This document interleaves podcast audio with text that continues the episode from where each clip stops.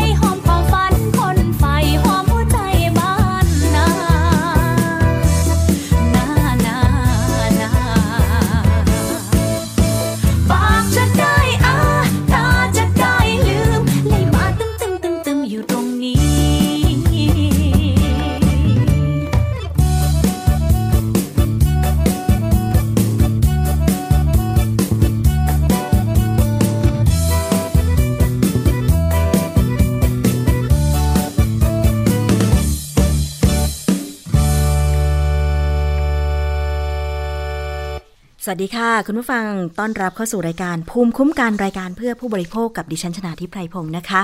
พบกันที่นี่เช่นเคยค่ะ ทาง www.thaipbsonline.net แอปพลิเคชัน Thai PBS นะคะ รวมไปถึงอีก 6 สถานีที่เชื่อมโยงสัญญาณสดอยู่ในขณะนี้ค่ะ ไม่ว่าจะเป็น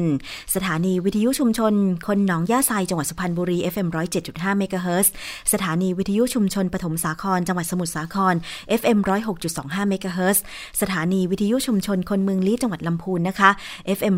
103.75เมกะเฮิรตซ์สถานีวิทยุชุมชนวัดโพธิ์บัลลังก์จังหวัดราชบุรี FM 103.75เมกะเฮิรตซ์สถานีวิทยุชุมชนเทศบาลทุ่งหัวช้างจังหวัดลำพูนค่ะ FM 106.25เมกะเฮิรตซ์และสถานีวิทยุชุมชน คนเขาวงจังหวัดกาฬสินธุ์ FM 89.5เมกะเฮิรตซ์นะคะสำหรับในช่วงนี้ค่ะ อากาศจะเย็นลงนะคะ คุณผู้ฟังตั้งแต่วันที่ 23 ไปจนถึงวันที่ 25 มกราคมนี้ มีพยากรณ์อากาศนะคะ บอกว่าบริเวณความกดอากาศสูงกำลังแรงอีกระลอกหนึ่งจากประเทศจีนค่ะ ได้แผ่ลงมาปกคลุมประเทศจีนตอนกลางแล้ว คาดว่าจะแผ่ลงมาปกคลุมประเทศไทยตอนบน ในช่วง 23-25 มกราคม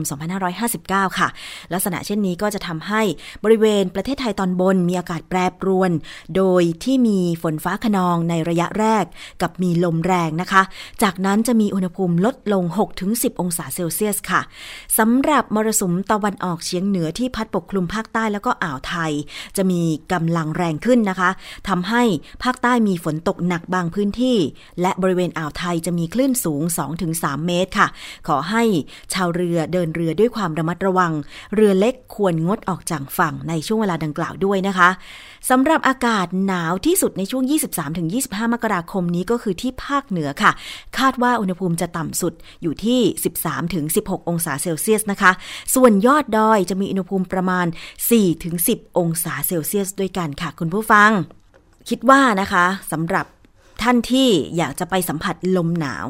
ช่วงนี้น่าจะเป็นช่วงที่ดีที่สุด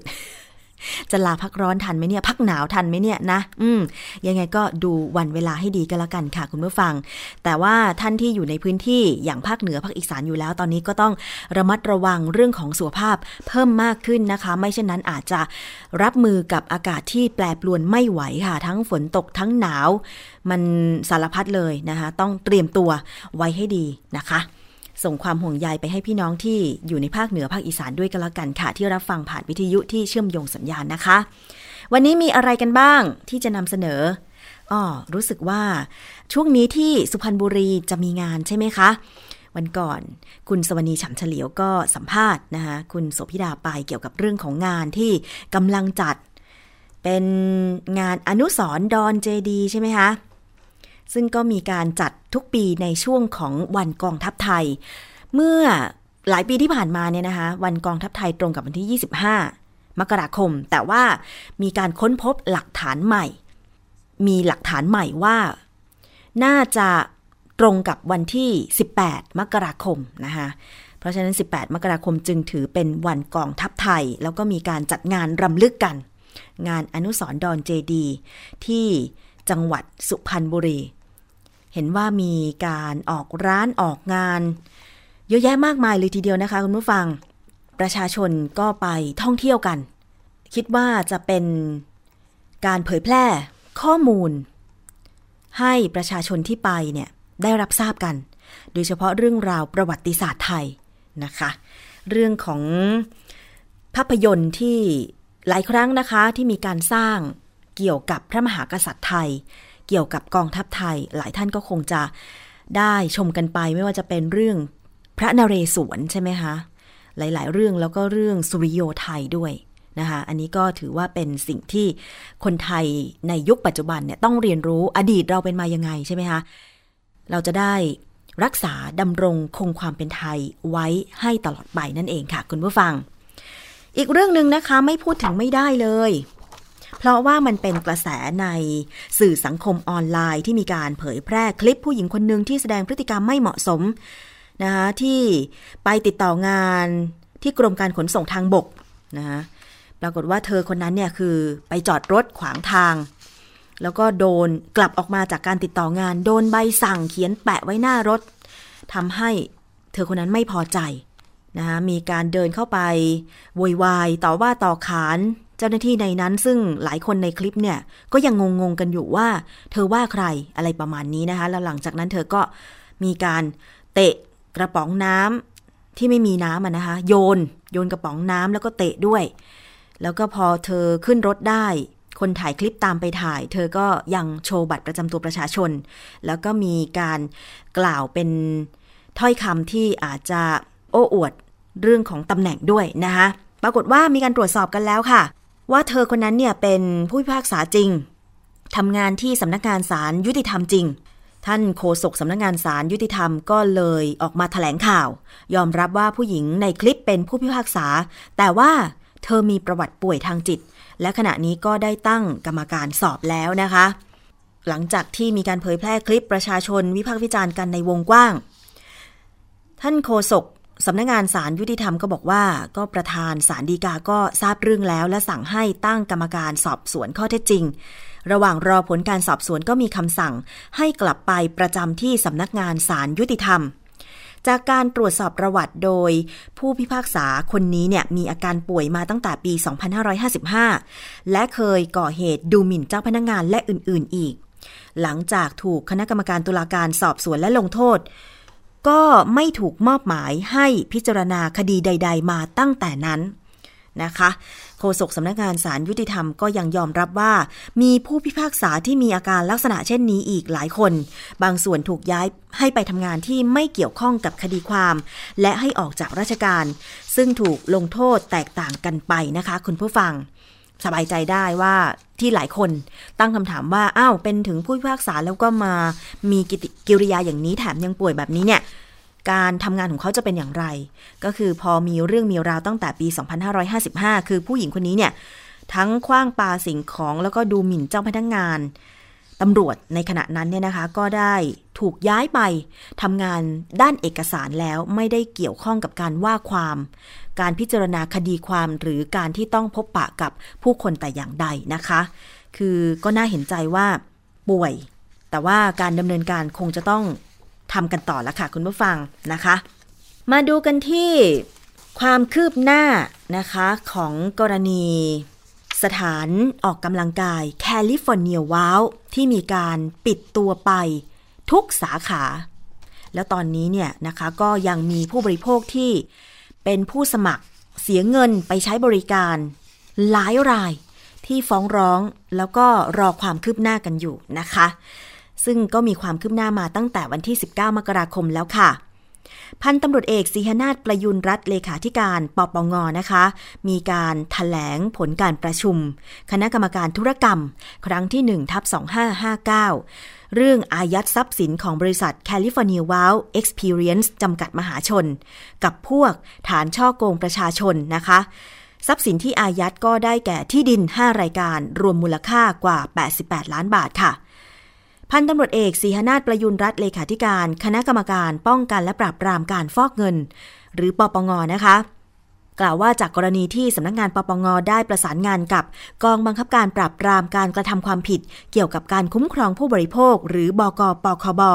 เพื่อให้สำนักงานปปง พิจารณาดำเนินการตามพระราชบัญญัติป้องกันและปราบปรามการฟอกเงิน พุทธศักราช 2542 กับบริษัท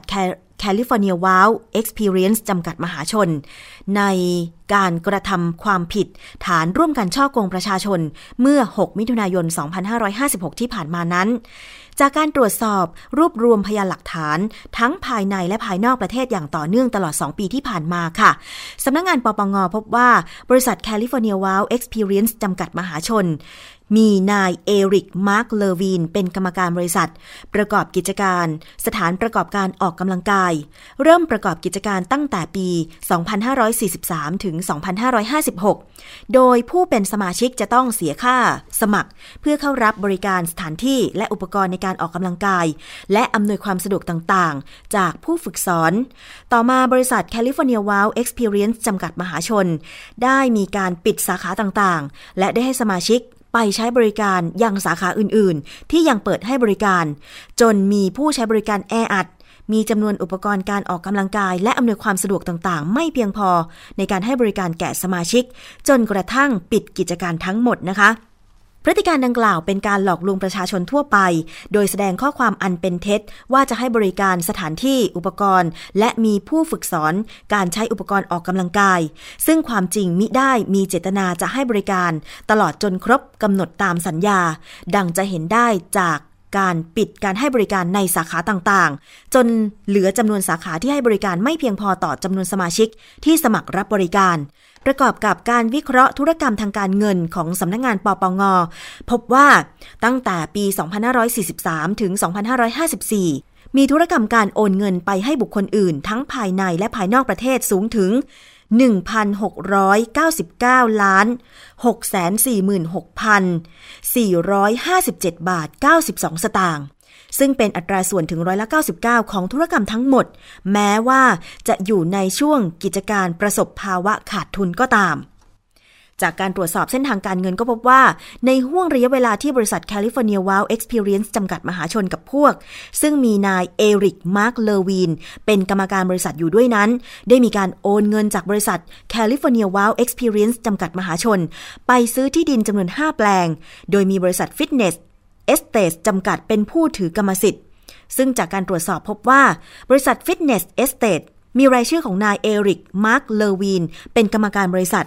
แม้ต่อมาได้มีการเปลี่ยนกรรมการบริษัท มีบริษัทลัติจูด 43 จำกัดเป็นผู้ถือหุ้นใหญ่ แต่จากการตรวจสอบก็พบว่า บริษัทลัติจูด 43 จำกัด มีบุคคลผู้รับประโยชน์ที่แท้จริงก็คือนายเอริก มาร์ค เลวีน โดยการหลอกลวงนั้นทำให้ประชาชนหลงเชื่อ สมัครเข้าเป็นสมาชิก พร้อมจ่ายเงินเป็นค่าสมาชิกและใช้บริการ ให้แก่บริษัท California Wow Experience จำกัดมหาชนกับพวก ซึ่งเป็นพฤติการความผิดฐานช่อโกงประชาชนนะคะ ก็จากพยานหลักฐานอะไรทั้งหมดเนี่ยนะคะ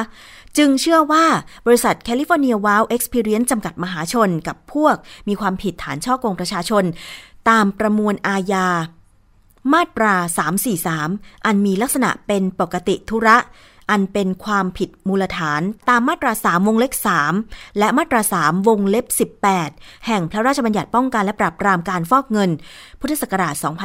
2542 ค่ะคุณผู้ฟัง และที่ประชุมคณะกรรมการธุรกรรมครั้งที่ 1ทับ2559 เมื่อวันจันทร์ที่ 18 มกราคมที่ผ่านมา จึงมีมติอายัดทรัพย์สินที่เกี่ยวกับการกระทำความผิดรายบริษัท California Wow Experience จำกัดมหาชนกับพวกชั่วคราวจำนวน 5 รายการ ก็ได้แก่ที่ดินตำบลโคกลอยอำเภอตะกั่วทุ่ง จังหวัดพังงาจำนวน 12 ไร่ 2 งาน 4 ตารางวา ที่ดินตำบลโคกลอยอำเภอตะกั่วทุ่ง จังหวัดพังงาจำนวน 1 ไร่ 3 งาน 45 ตารางวา ที่ดินตำบลโคกลอยอำเภอตะกั่วทุ่ง จังหวัดพังงา 2 ไร่ที่ดินตำบลโคกลอยอำเภอตะกัวทุ่งจังหวัดพังงาอีก 2 ไร่ คนละแปลงกันนะคะ แล้วก็ อีกแปลงหนึ่งก็คือที่ดินตำบลโคกอยอำเภอตะกัวทุ่งจังหวัดพังงา เช่นกันมีจำนวน 4 ตารางวาเศษ รวมที่ดินทั้ง 5 แปลง มีมูลค่า 88ล้าน3แสน32,500 บาท ก็ได้ทำการอายัดไว้ ซึ่งตรงนี้ก็มีรายละเอียดนะคะ จากทางด้านพันตำรวจเอกศีหนาถด้วย แต่ว่าคุณผู้ฟัง เมื่อวานนี้นะคะ ทางรายการสถานีประชาชนก็มีการสัมภาษณ์ทางโทรศัพท์ ผู้ที่เป็นหนึ่งในผู้เสียหายที่สมัครใช้บริการของ California Wow คุณสุมาลีโรจนวานิชไปฟังกันค่ะว่า เธอนั้นเนี่ยเสียเงินค่าสมัครไปเท่าไหร่คะทั้งหมดประมาณห้าแสนเศษค่ะทำไมมันสูงขนาดนั้นคะห้าแสนบาทเลยเหรอคะเพราะว่ามันมีค่า memberค่าครูฝึกด้วยอะค่ะมี อันนี้ค่าคืเมอมเบอร์แล้วค่าค่าครูฝึกสอนแล้วก็ของลูกด้วยค่ะลูกอีอ๋กอสองคนก็คือไม่ใช่แค่เพียงตัวเราคนเดียวนะคะมีหลายคนด้วย ทางด้านของพันตำรวจเอกศรีหนาถประยุนรัฐเลขาธิการปปงนะคะ ก็ได้พูดถึงเรื่องของการอายัดทรัพย์สินของ California Wow ในครั้งนี้เป็นอย่างไรบ้างไปฟังกันค่ะ คือเรื่องนี้นับตั้งแต่เหตุเกิดขึ้นมานะครับทางปปงเราก็ตรวจสอบ เส้นทางการเงินก็พบเรื่องของการโอนเงินที่มีลักษณะผิดปกตินะครับผิดปกติก็คือในขณะที่บริษัทประกอบการขาดทุนเนี่ยแต่ยังสามารถโอนเงินนะครับ ไปให้บุคคลภายนอกที่ก็และทั้งในประเทศต่างประเทศได้เป็นจำนวนมาก ก็เป็นข้อพิรุษที่ปปงเราสงสัย เพราะนั้นเราไม่เชื่อว่าการเลิกกิจการของข่าว้าวเนี่ยเป็นไปโดยกลไกทางธุรกิจ จากการตรวจสอบข้อมูลเพิ่มเติมนะครับ เราก็เลยทราบว่าเป็นการวางแผนที่แยบยนต์นะครับ ในการที่จะเอ่อหลอกลวงประชาชนในเรื่องของอาให้ประชาชนมาสมัครเป็นสมาชิกต่าง ๆ เพราะว่ามีประชาชนเสียหายเป็นจำนวนมากค่ะ ผมเรียนนะครับว่าเรื่องเนี้ยเราได้ใช้เทคนิคในการสืบสวนมากไม่ว่าจะเป็นทั้งในประเทศ เราได้ส่งทีมงาน ไปสอบสวนข้อเท็จจริงที่ประเทศแคนาดาค่ะนะเอ่อ ส่งทีมงานไปสอบสวนข้อท็จจริงที่ประเทศสหรัฐอเมริกา ส่งทีมงานไปสอบสวนที่ประเทศฮ่องกงนะครับ ซึ่งเราก็ได้พบข้อท็จจริงว่าที่ฮ่องกงก็มีลักษณะการประกอบการแบบเดียวกัน แต่ว่าดีที่ประเทศฮ่องกงเขามีกฎหมายฮะศาลฮ่องกงสั่งให้ระงับการประกอบการของบริษัทโยคะ ซึ่งอยู่ในเครือของคาวาวเนี่ยไว้เนื่องจากว่าหากปล่อยให้ดำเนินกิจการต่อไปประชาชนจะได้รับความเสียหาย เพราะฉะนั้นของฮ่องกงนะฮะเขาสั่งระงับกิจการได้เลย ซึ่งเราไม่มีกฎหมายนี้นะครับ ก็เลยเสียหายนะแต่ก็ไม่เหมือนประเทศไทยนะเป็นส่วนหนึ่ง เพราะฉะนั้นจากการรวบรวมนักสามประเทศเราได้รวบรวมจากข้อมูลจากปปงในประเทศอื่นๆ อีกหลายประเทศในเรื่องพฤติกรรมของบริษัทในกลุ่มเครือของผู้บริหารอันนี้ก็พบว่ามีเรื่องจากการประกอบการคล้ายกัน ซึ่งเราใช้เวลาประมาณสองปีเสร็จเราถึงมั่นใจแล้วก็เชื่อว่า การกระทำของบริษัทเนี่ยเป็นการครอบคลุมประชาชน ในขณะเดียวกันก็มีการดำเนินคดี ซึ่งศาลก็ได้ออกหมายจับคุณวิลิกไว้แล้วนะครับ เราก็เชื่อมั่นนะครับ ในกระบวนการยุติธรรมว่าผู้ที่เกี่ยวข้องมีความผิดจริง แล้วก็เป็นความผิดมูลฐานแต่เราจึงได้มีการยึดแล้วก็อายัดทรัพย์สินซึ่งเป็นที่ดินพร้อมสิ่งปลูกสร้างไว้ที่จังหวัดพังงานครับตามที่เป็นข่าว ค่ะ แล้วส่วนที่จะดำเนินการต่อจากนี้หลังจากที่ดำเนินการอายัดทรัพย์มาได้บางส่วนแล้วทางปปงจะทำอย่างไรต่อไปคะผมเรียนนี้ครับว่าเฉพาะทรัพย์สินหลักที่เราได้มีการอายัดไปแล้วเนี่ยมูลค่าตามราคาประเมินมี 88 ล้าน ค่ะ แต่มูลค่าจริงเนี่ยผมว่าก็คงจะนับหลายร้อยล้านนึงแหละผมเข้าใจว่าเช่นนั้นนะฮะเพราะเป็นบ้านรักษาอากาศขนาดใหญ่ในพื้นที่ขนาดนั้นในจังหวัดนั้น ก็คงไม่ใช่ของถูกแน่ ซึ่งก็น่าจะเพียงพอส่วนหนึ่งในการที่จะแบ่งปันหรือว่าหากศาลมีคำสั่งให้ยึดก็เราก็คงจะตรงนี้ไปคุ้มครองสิทธิ์นะครับ คืนให้กับประชาชนผู้เสียหายได้ อย่างไรก็ดีนะครับ เราก็จะขยายผลไปยังผู้เกี่ยวข้องนะครับ กับผู้ต้องหาในคดีนี้แต่ผู้ที่เกี่ยวข้องก็คงจะทำอยู่ครับ ค่ะ แสดงว่าอาจจะยังมีทรัพย์สินของเขาอีกใช่ไหมคะท่านคะเออเสียขาดหายครับว่าไงฮะอาจจะยังมีทรัพย์สิน ของเขาอยู่อีกใช่ไหมคะท่านคะครับเราก็ดำเนินการไปนะฮะถ้าเราพบเพิ่มเติมเราก็ยึดเพิ่มไป แต่ขณะนี้ไอ้ทรัพย์สินรายการนี้เป็นทรัพย์สินที่เราเฝ้าตรวจมาในช่วงสองปีที่ผ่านมาเราก็พบความเคลื่อนไหวทางการเงินที่เกี่ยวข้องกับทรัพย์สินอันนี้ที่น่าเชื่อได้ว่าเป็นทรัพย์สินของตัวจำเลยหรือผู้ต้องหาที่ได้ไปจากการกระทำความผิดครับ ค่ะ แล้วนอกจากนั้นนะคะ พันตำรวจเอกศรีหนาฏก็ยังได้ฝากเตือนถึงประชาชน เวลาจะไปใช้บริการ ตามสถานที่ออกกำลังกายจะไปสมาชิกจะไปสมัครสมาชิกที่โน่นที่นี่นะคะ ก็ควรจะดูเเรื่องของที่มาที่ไปให้ดีค่ะ ครับในเรื่องลักษณะเช่นนี้ก็อยากจะให้พี่น้องประชาชนได้ระมัดระวังครับกิจการใดที่เราต้องใช้เงินจ่ายเป็นจำนวนมาก นะครับ แล้วไม่มีความมั่นคง หรือว่ามีค่าตอบแทนกลับมาที่มันไม่สมกับสิ่งที่เราได้จ่ายไปก็ต้องระมัดระวังก็อย่าไปใช้จ่ายเงินหรือไปเข้าร่วมสำหรับกรณีนี้ผมก็เรียนนะครับ ว่าเป็นกรณีที่เราทำงานอยากให้ประชาชนเข้าใจว่าเรามุ่งมั่นในการแก้ไขความเดือดร้อนให้กับประชาชนเรื่องนี้รัฐต้องลงทุนพอสมควรนะเพราะเราต้องส่งทีมงานไปถึงต่างประเทศหลายประเทศ แต่เราก็ประสบความสำเร็จนะครับ กลับมาเอาเงินกลับคืนให้กับประชาชนได้ในที่สุดครับ ค่ะ แล้วในส่วนของผู้ที่เสียหายนะคะรู้สึกอย่างไรคุณสมาลีก็มีการแสดงความคิดเห็นไว้ค่ะ ก็ดีใจมากเลยค่ะที่ดำเนินเรื่องให้ไม่ได้อย่างนิ่งแล้วก็อยากจะฝากว่าถ้ามีลักษณะเคสนี้หรือว่ามีฟิตเนสหรือ หรือว่าที่อื่นที่ทำลักษณะนี้ให้ตรวจสอบอย่างอย่างดีเลย อย่าให้เกิดเหตุการณ์นี้เกิดขึ้นได้อีกนะคะ ราะว่าตอนนี้รู้สึกว่ามีสถานประกอบการประเภทนี้ขึ้นมาเยอะเปิดมาแล้วก็เอาเงินเข้ามาแล้วทำเป็นปิดกิจการไปทำให้ได้รับความเสียหายกันเยอะก็เป็นอีกหนึ่งกรณีที่มีความเสียหายเป็นวงกว้างเลยทีเดียวนะคะ เพราะว่าตอนที่เขามีการเปิดตัวเนี่ย California Wow ก็มีการให้ดาราชื่อดังอย่างคุณลูกเกดไปเป็นพรีเซนเตอร์ด้วย อาจจะเป็นส่วนหนึ่งที่ทำให้คนมองดูแล้วว่า เออ ถ้าไปออกกำลังกายกับที่นี่แล้วก็จะได้มีสุขภาพดีแข็งแรงแล้วก็หุ่นดีเหมือนดาราท่านนั้นนะคะ แต่ว่าทั้งนี้ทั้งนั้นก็คือจากการสอบสวนที่ทางด้านพันตำรวจเอกสีหนาทเลขาธิการปปงกล่าวมาก็คือ ก็ต้องเออใช้วิธีการสอบสวนในเชิงลึกทั้งในแล้วก็ต่างประเทศด้วย แล้วก็ออกหมายจับ เจ้าของ California Wow แล้วก็คือ เอริกมาร์กเลวีนนะคะ จริงๆ แล้วอยากให้กฎหมายไทยเป็นเหมือนฮ่องกงนะคะ คือถ้าเห็นความผิดปกติของสถานบริการไหน ที่คล้ายๆกับว่ามีลักษณะจะหลอกลวงประชาชนแบบนี้เนี่ย ให้ระงงับการให้บริการไว้ก่อน เพื่อป้องกันไม่ให้เกิดความเสียหายในวงกว้าง แต่ว่าการแก้ไข เรื่องของกฎหมายในเมืองไทยบางทีมันมีขั้นตอนอาจจะเยอะ มากมายนะคะอาจจะแก้ไขตามไม่ทันกับธุรกิจที่เกิดขึ้นใหม่ ๆ เพราะฉะนั้นผู้บริโภคอย่างเราๆนี่แหละจำเป็นที่จะต้องดูตัวเองก่อนเป็นอันดับแรก ดูแลตัวเองก่อน ก่อนที่จะเกิดความเสียหาย ต้องหาข้อมูล หาความรู้เป็นภูมิคุ้มกันกันก่อน โดยการฟังรายการนี้นะคะ ภูมิคุ้มกันชื่อตรงตัวเลยทีเดียว เมื่อเรามีภูมิคุ้มกันแล้วเนี่ยนะคะ อะไรก็มาทำเราไม่ได้หรอก อะไรก็มาหลอกเราไม่ได้อย่างเช่น ที่มีการโฆษณา เสริมความงามมั่งออกกำลังกายมั่งอย่างเงี้ยคุณผู้ฟังลองคิดดูนะเวลาเขาโฆษณามาเนี่ยนะคะอาจจะเป็นการขายโฆษณาทางโทรศัพท์ ดิฉันเคยมีเหมือนกันเวลาไป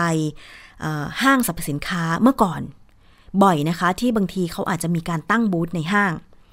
แล้วก็อาจจะทาให้เราทำกิจกรรมอย่างใดอย่างหนึ่ง แล้วก็ให้เรากรอกข้อมูลของเราว่า จะจัดส่ง ของรางวัล หรือข่าวสารไปให้เราถึงบ้าน ต่อมาเราก็เลยได้รับโทรศัพท์จากสถานบริการแห่งนั้นว่า เรามีโปรแกรมฟิตเนสใหม่ ให้คุณไปใช้บริการฟรีทุกวันอังคารอะไรอย่างเงี้ยเป็นการหลอกล่อเราไปใช้บริการก่อน แล้วหลังจากนั้นเนี่ย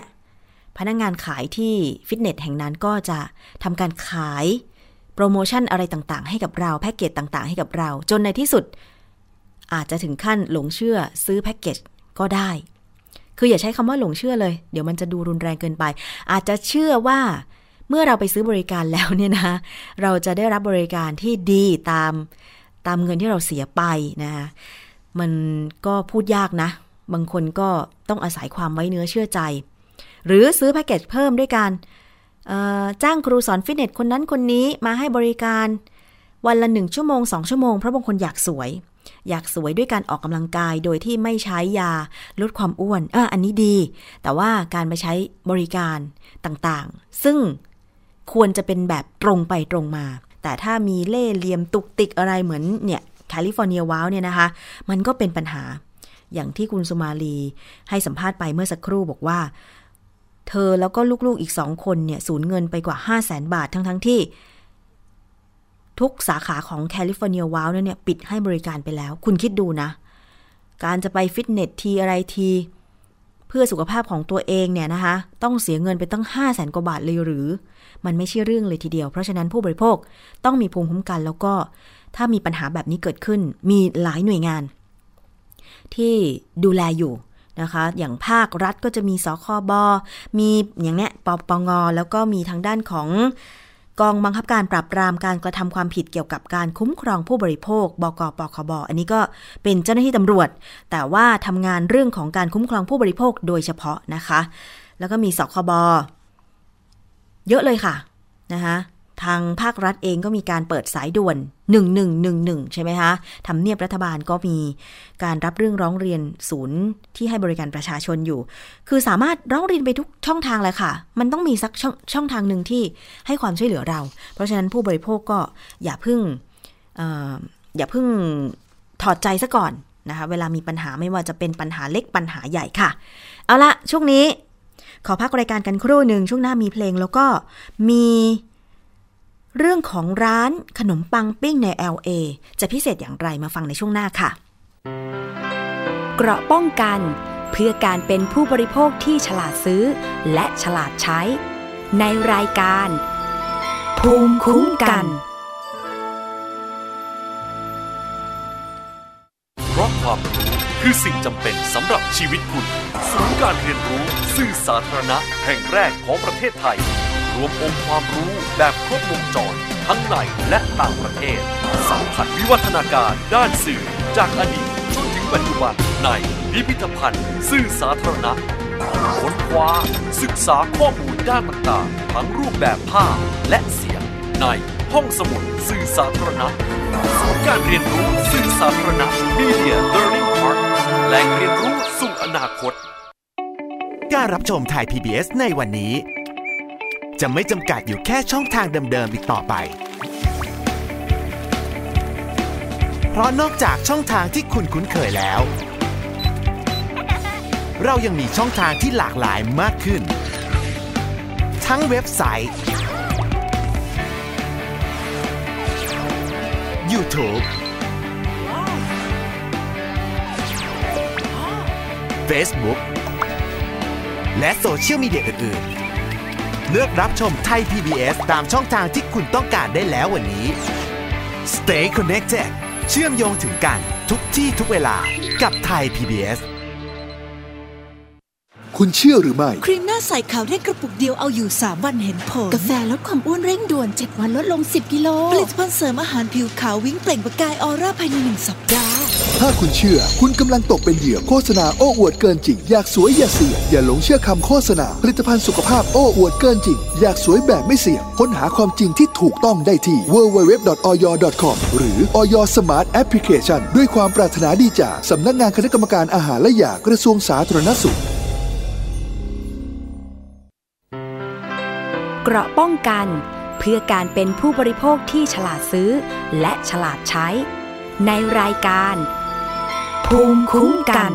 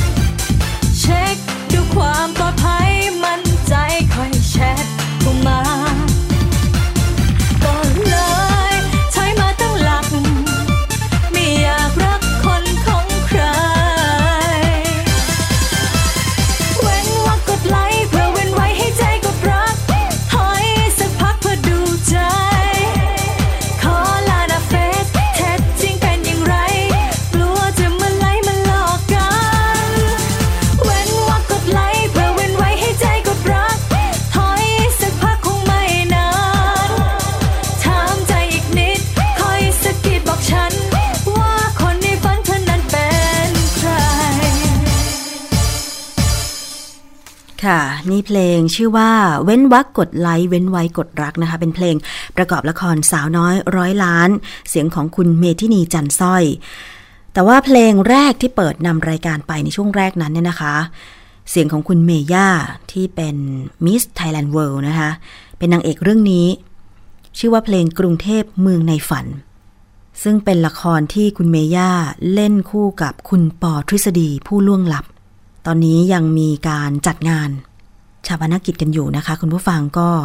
ขอแสดงความเสียใจกับญาติคุณปอทฤษฎีสหวงศ์เป็นดาราคนหนึ่งที่ได้รับการกล่าวขวัญว่าเป็นดาราติดดินนิสัยดี ก็มีแต่คุณความดีที่ให้คนรุ่นหลังๆ ได้ระลึกถึงนะคะ อันนี้ก็เป็นอีกหนึ่งนักแสดงของเมืองไทยที่ ตอนนี้ก็คิดว่าเราต้องไว้อะไรให้นะคะ คุณผู้ฟัง เอาละค่ะ ช่วงที่สองของรายการภูมิคุ้มกันในวันนี้ อย่างที่บอกไปว่า จะมีเรื่องของขนมปังปิ้ง มานำเสนอคุณผู้ฟัง มันพิเศษยังไง ถ้านึกถึงขนมปังปิ้งเนี่ย อาจจะนึกถึงเมนูของหวาน ขนมปังทาเนย ทาน้ำตาล หรือแม้กระทั่ง ขนมปังใส่ไอศครีม อ่า อันนี้เป็นเมนูไอศครีมโบราณนะคะที่อาจจะมีใส่ถั่วใส่ เครื่องเคลาอะไรต่างๆด้วยนะคะแต่ว่าที่สหรัฐอเมริกาค่ะ มีเมนูขนมปังปิ้ง ได้รับการสร้างสรรค์ให้กลายเป็นเมนูอาหารว่างและอาหารจานหลัก ได้น่ากิน ซึ่งกำลังได้รับความสนใจทั่วทั้งสหรัฐอเมริกาเลยนะคะ วันนี้ค่ะก็มีรายงานเรื่อง เมนูขนมปังปิ้งที่นครลอสแองเจลิสในรัฐแคลิฟอร์เนีย ไปฟังกันนะคะว่าจะสร้างสรรค์ออกมาได้น่าทานแค่ไหนค่ะ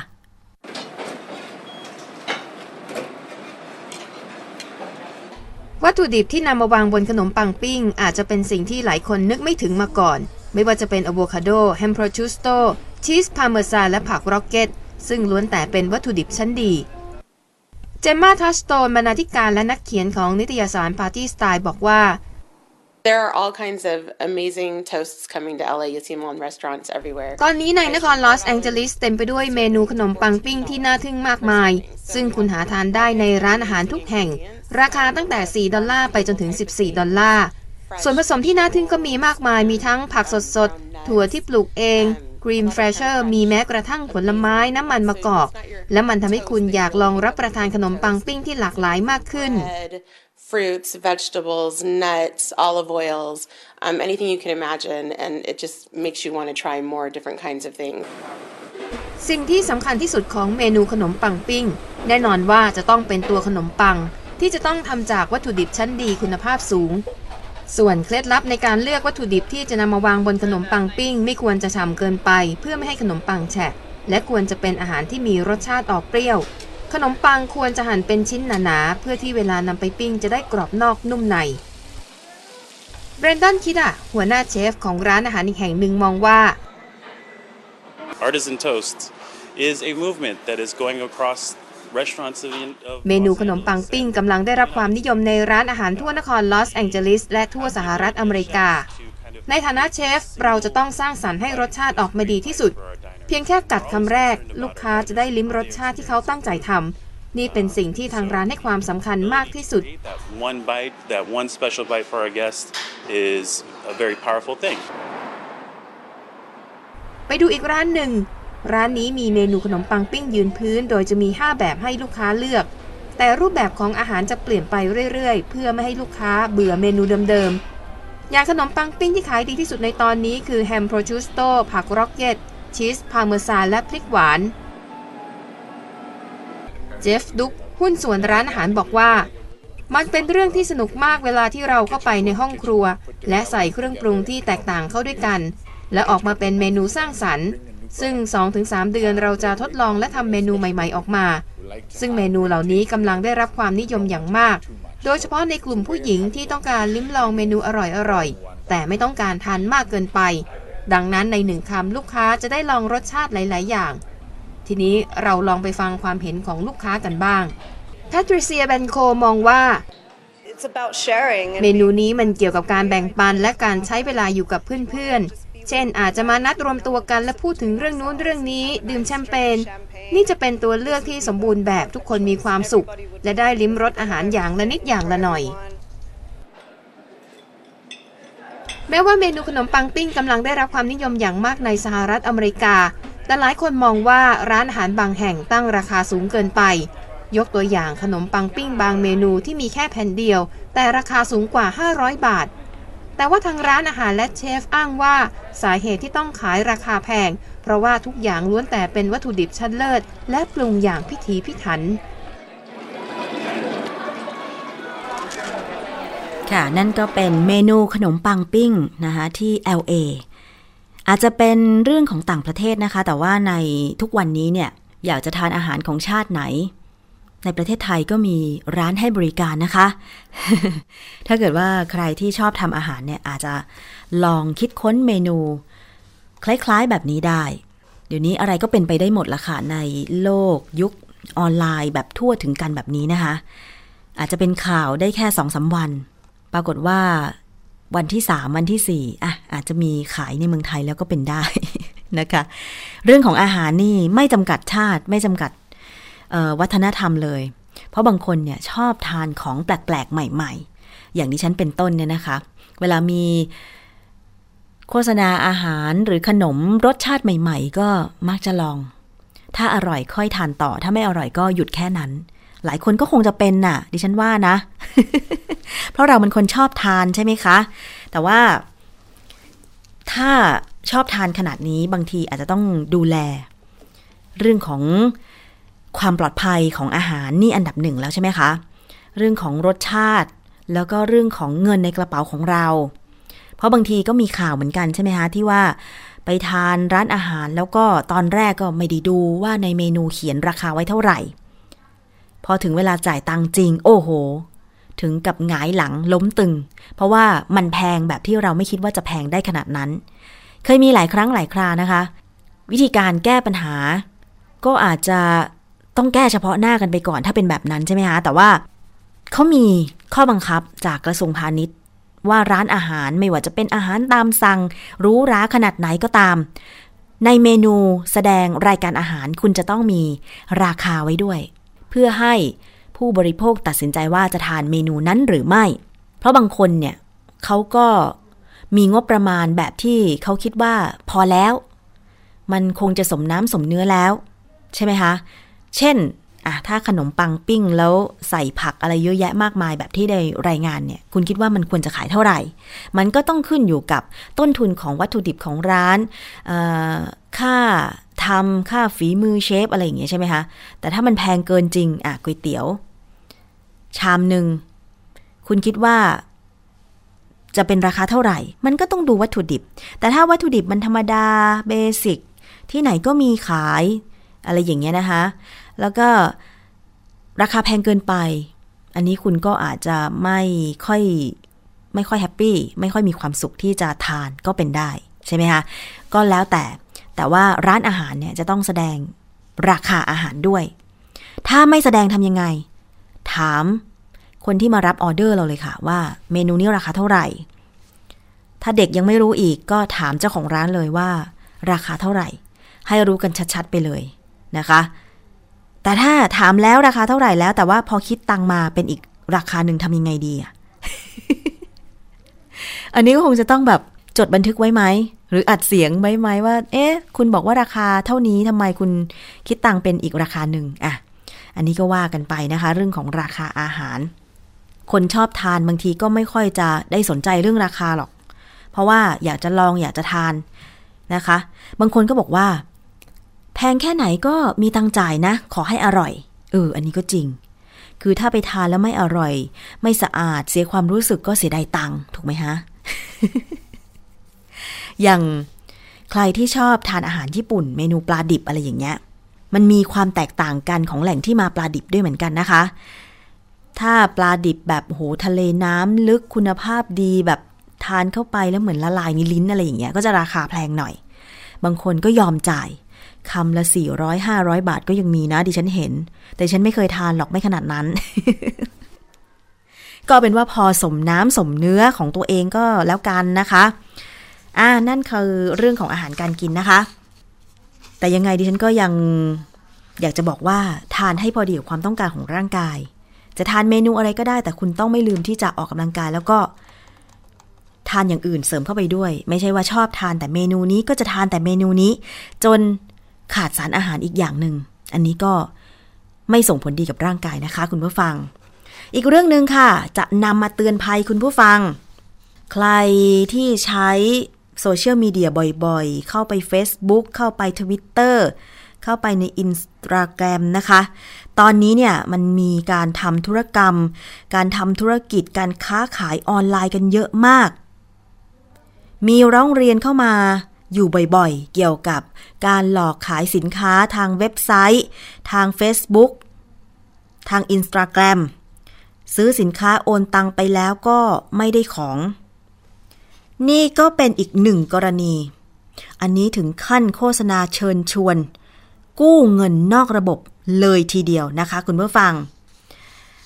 ตำรวจปอทค่ะ จับผู้ต้องหาโพสต์ข้อมูลเชิญชวนให้กู้เงินนอกระบบ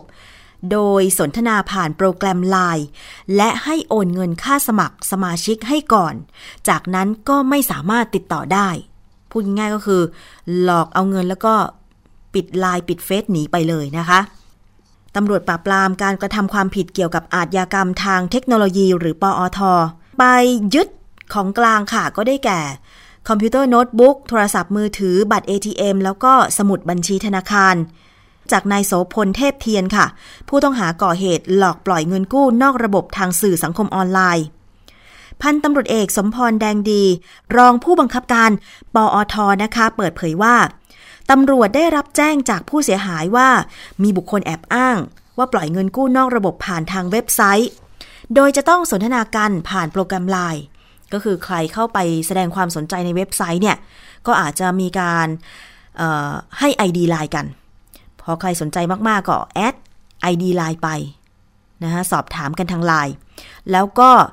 นำรูปภาพเงินสดจำนวนที่ผู้เสียหายต้องการส่งไปให้ดู ส่วนผู้เสียหายก็ต้องส่งบัตรประจำตัวประชาชน แล้วก็โอนเงินเป็นค่าสมัครสมาชิกให้ก่อน จากนั้นก็ไม่สามารถติดต่อได้เลย เออ คุณผู้ฟังมันแปลกๆนะ ผู้ต้องหาเนี่ยให้การว่าที่ผ่านมามีผู้หลงเชื่อแล้วกว่าร้อยคน และได้เงินมาแล้วกว่า 1 0 0 0 0แสนบาท พร้อมอ้างว่าที่ผ่านมา ตัวเองก็คือผู้หลอกเนี่ยนะคะก็บอกว่า ตัวเองเนี่ยเป็นคนที่เคยถูกหลอกมาก่อน นะคะถูกโกงในลักษณะนี้มาก่อน จึงนำวิธีนี้ไปใช้กับบุคคลอื่นต่อ โดยหากผู้เสียหายต้องการเงิน 10,000 บาท จะต้องโอนเงินให้ก่อน 1,000 บาท เมื่อโอนเงินแล้วก็จะบล็อกผู้เสียหายไปทันทีนะคะ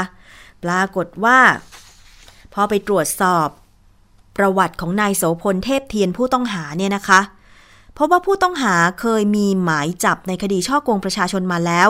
ส่วนครั้งนี้ถูกแจ้งข้อหาฉ้อโกงประชาชน และนำเข้าสู่ระบบคอมพิวเตอร์ซึ่งข้อมูลอันเป็นเท็จ ตามพระราชบัญญัติคอมพิวเตอร์ค่ะ ระวังให้ดีนะคะ คุณผู้ฟังอันนี้เป็นเตือนภัย ถ้าเป็น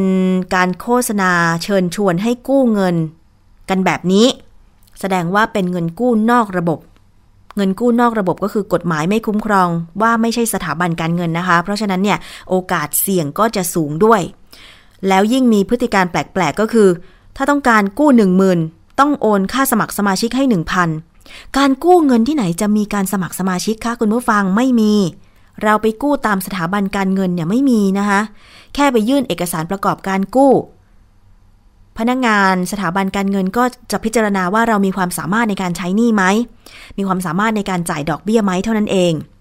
ไม่มีการสมัครสมัครสมาชิกแต่อย่างใด เพราะฉะนั้นเนี่ย ถ้าพบเห็นโฆษณาเชิญชวน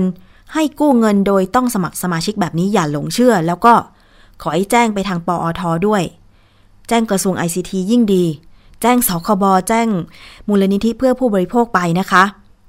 มีช่องทางการแจ้งเยอะแยะมากมายเลย อย่างมูลนิธิเพื่อผู้บริโภคนี่ก็หมายเลขโทรศัพท์ 02 นะคะ248 3734 ถึง 37 ลองแจ้งกันไปได้นะคะคุณผู้ฟังคือบางทีเนี่ยป้องกันไว้ดีกว่าให้เกิดความเสียหายในวงกว้าง เจ้าหน้าที่ตำรวจ เจ้าหน้าที่บ้านเมืองเขาจะได้ตรวจสอบ เพื่อป้องปรามไม่ให้กลุ่มมิจฉาชีพ หลอกลวง ประชาชนให้เสียหายเสียเงินเสียทอง เพราะบางคนดิฉันก็เข้าใจนะ มันไม่มีเงินจริง ๆอะต้องหาแหล่งกู้เงิน เพื่อเอามาต่อชีวิต กู้เงินให้ลูกเรียนกู้เงินมาซื้อ โน่นซื้อนี่ แต่การกู้นอกระบบเนี่ยนอกจากผิดกฎหมายแล้วนะคะ คุณก็อาจจะต้องเจอกับดอกเบี้ยแพงๆ เจอกับความเสี่ยงแบบนี้แหละ ระมัดระวังกันให้ดีนะคะ คุณผู้ฟัง เอาละ ช่วงนี้มาถึงช่วงท้ายของรายการภูมิคุ้มกัน หมดเวลาแล้วสำหรับวันนี้ขอบคุณมากเลยนะคะสำหรับการติดตามรับฟัง จันทร์ถึงศุกร์ค่ะ 11-12 นาฬิกาติดตามภูมิคุ้มกันได้ทางวิทยุไทย PBS ออนไลน์ แล้วก็วิทยุที่เชื่อมโยงสัญญาณใน 6 จังหวัดนี้ค่ะ ดิฉันชนาทิพย์ลาไปก่อนนะคะ พร้อมกับเพลงนี้ ชวนไปทานอาหารใต้กัน ใครชอบความเผ็ดความความแซ่บเนี่ยต้องทานอาหารใต้เลยเนาะมีหลายเมนู วันจันทร์หน้ากลับมาใหม่นะคะ สวัสดีค่ะ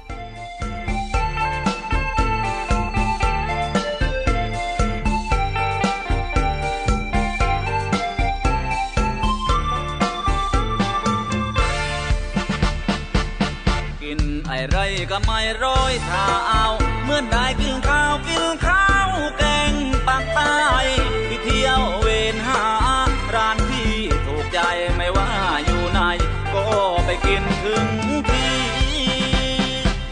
วันไหนไม่ได้กินแกงปักใต้พุงพอทองใจเหมือนอีคายทุกทีได้เห็นแม่ค้าน้องน่ารักดีอยากได้น้องนี้ ไปเป็นแม่ครัวส่วนตัวส่วนตัวร้อยอย่างแรงและข้าวแกงปักใต้ร้อยอย่างแรงและข้าวแกงปักใต้จัดถึงกรอยและพี่มิลดีปีมันเป็ดอูจีและร้อยที่น้องเอ้ยสั่งน้ำเคยและพุงปลาคั่วกลิ้งไก่ต้มที่มิลและตั้งแกงทีนั่นอีกหลายอย่างและกับข้าวปักใต้มันร้อยทุกอย่างและกับข้าวปักใต้ได้กินเคยแม่เงยถูกลิ้นได้กินที่มิลแม่เงยมันถูกใจ ใต้ไม่รู้ต่อใดจะได้น้องไปเป็นแม่ครัวเกราะป้องกันเพื่อการเป็นผู้บริโภคที่ฉลาดซื้อ และฉลาดใช้ ในรายการ ภูมิคุ้มกัน